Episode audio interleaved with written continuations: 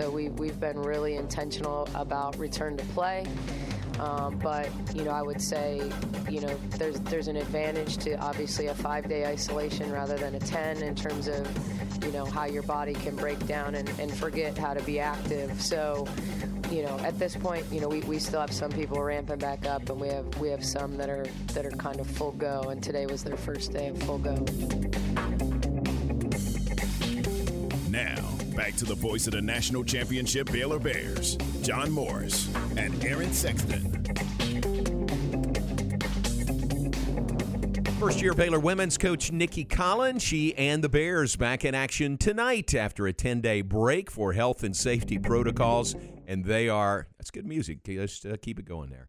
Uh, they're, they're in Norman, Oklahoma to take on the OU Sooners this evening. Baylor number 14 in the nation, OU number 23 in the nation. Great matchup this evening. You can hear it right here on ESPN Central Texas, beginning with the countdown to tip off at 5:30. Derek Smith and Sophia Young Malcolm with the call, and Derek joins us now. Hey, Derek, happy New Year. Uh, how you doing? And appreciate your time. Hey, John, Happy New Year to you. Uh, doing well up here in Norman, just getting ready for the game, and it's always good to be on with you. Appreciate it. Thanks very much. What's this break been like, and, and how tough do you think it'll be, you know, coming back from a 10 day break? You know, it sounds like all things considered, the way that the team has weathered a shutdown that no one wanted, they've been able to handle it well. As uh, you just played that clip, Coach Nicki saying the five day as opposed to 10 day break was good no one had major symptoms, and it sounds like the practices have been spirited since coming back. You know, Monday was their first uh, full practice with everyone there, and it, it went well. She liked the energy. You know, of course, they're going to have to watch the players and their stamina and coming back from this, but it sounds like so far so good. And you know, I remember back. You know, for both the men and women last year, you saw that. You know, we all saw that up close last year. That there is a little bit of time to get your sea legs uh, back under you, if you will, in game action, and it's a good challenge tonight for for the Bears in trying to do that against a good Oklahoma team. I don't know if uh, Coach, you know, addressed this specifically at her press conference on Monday, but do you know uh, is Baylor at full strength? Will they have everybody available full tonight? Full strength. Good. Yep, full good. strength. Everyone's available and ready to go. Well, even at that, I mean, it's kind of short numbers, isn't it? Ten total, even when yeah. you're at full strength. Yeah, ten total, and and that was such a uh, that was what was so tough in the Kansas State game. The last game the team played ten days ago is they went into Manhattan with just seven players, and as it turns out, now some of those seven were already begin were starting to begin to show symptoms. Uh, were sick, and the team just was so far from being at full strength. Um, you know.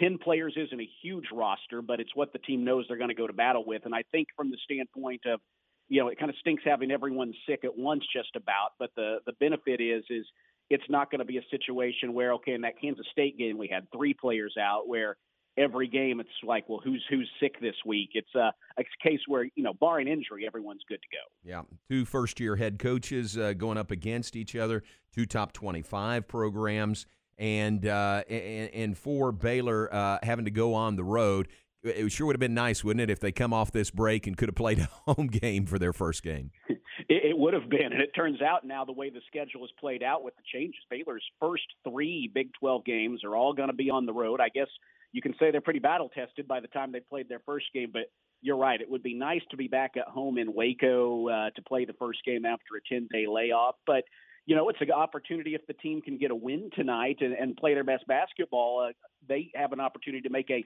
a big statement at the early part of the Big 12 season because Oklahoma, as you mentioned, they're ranked 23rd.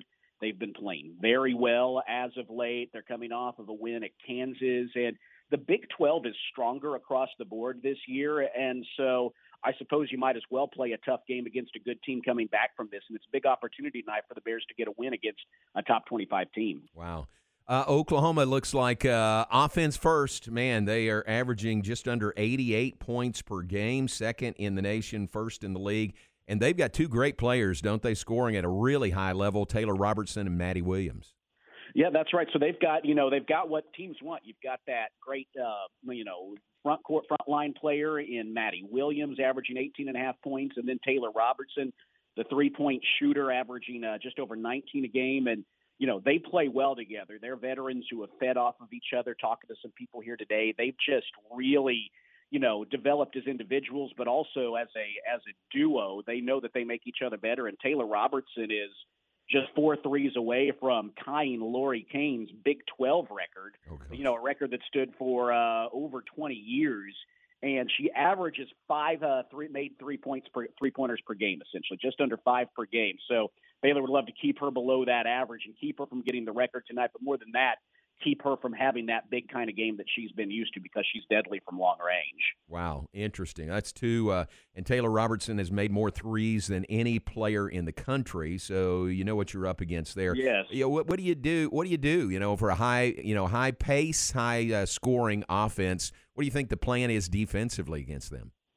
Well, you know that, that's one thing that the team has. Uh, you know, the team has played some strong defense uh, over the course of of this year, and you know, Coach Nicki loves to mix. The, you know, she'll mix things up, and uh, I think for them, obviously, Baylor has good front court defenders in Queen Egbo, in NaLyssa Smith, and in, in Caitlin Bickle. And Madi Williams will score points, but you like who Baylor's throwing up there uh, against her, uh, you know, in the paint and down low. The big thing is Robertson, she will get loose. That's what she does, but you got to stay tracked with her and make sure she doesn't get too many open threes because she, uh, you know, it's not just that she uh, leads the nation in threes.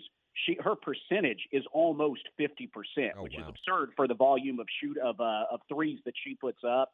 So in quality and quantity, she gets it done, and so that's going to be the big thing is making sure she doesn't get open, and uh, you know, and then you like I think what Baylor has down low against uh, against Williams.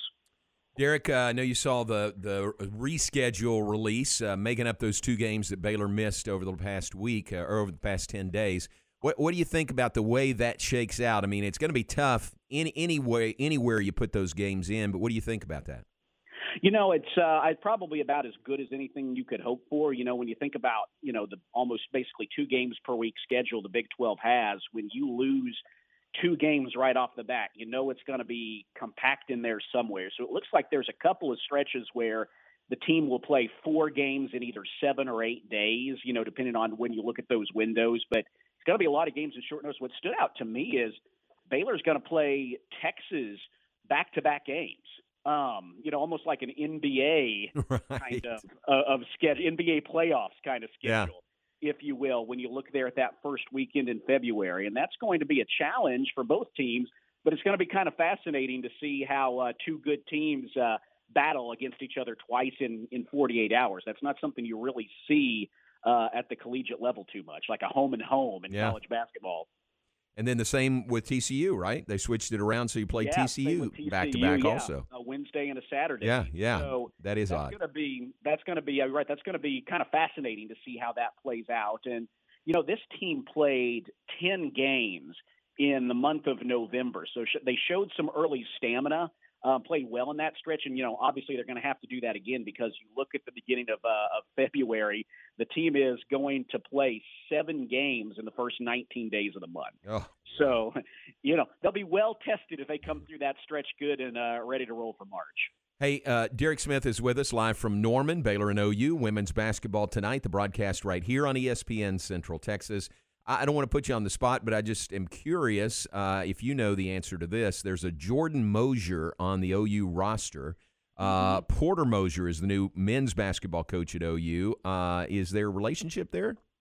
There is. Yep, that's his daughter. Okay, Um, okay, very good. A, uh, she's a walk-on on the team, as I understand it, and I, I'm to verify that. That's my understanding from talking to someone down here. And um, you know, it sounds like you know, I think we've really enjoyed seeing here that relationship between Coach Drew and Coach Nicki um, since Coach Nicki was hired. Uh, in May, and it sounds like they've got something kind of similar, of course, with two new coaches here at Oklahoma in Porter Moser and uh, Jennie Baranczyk. But they have a good relationship, and I think part of that, you know, it helps that his daughter is on the team. But it sounds like they've got a nice deal going on where they're really talking about walking through this first year at Oklahoma together, and you know, she's coaching the uh, men's coach's daughter, so there's even more of a relationship there. That's pretty cool. Yeah, I like that. That's great. Yeah. All right. Well, uh, we look forward to hearing you and Sophia on the air tonight. Uh, it's been a while. It's been a while for you, and it's since the Yeah, last game you did. 28th.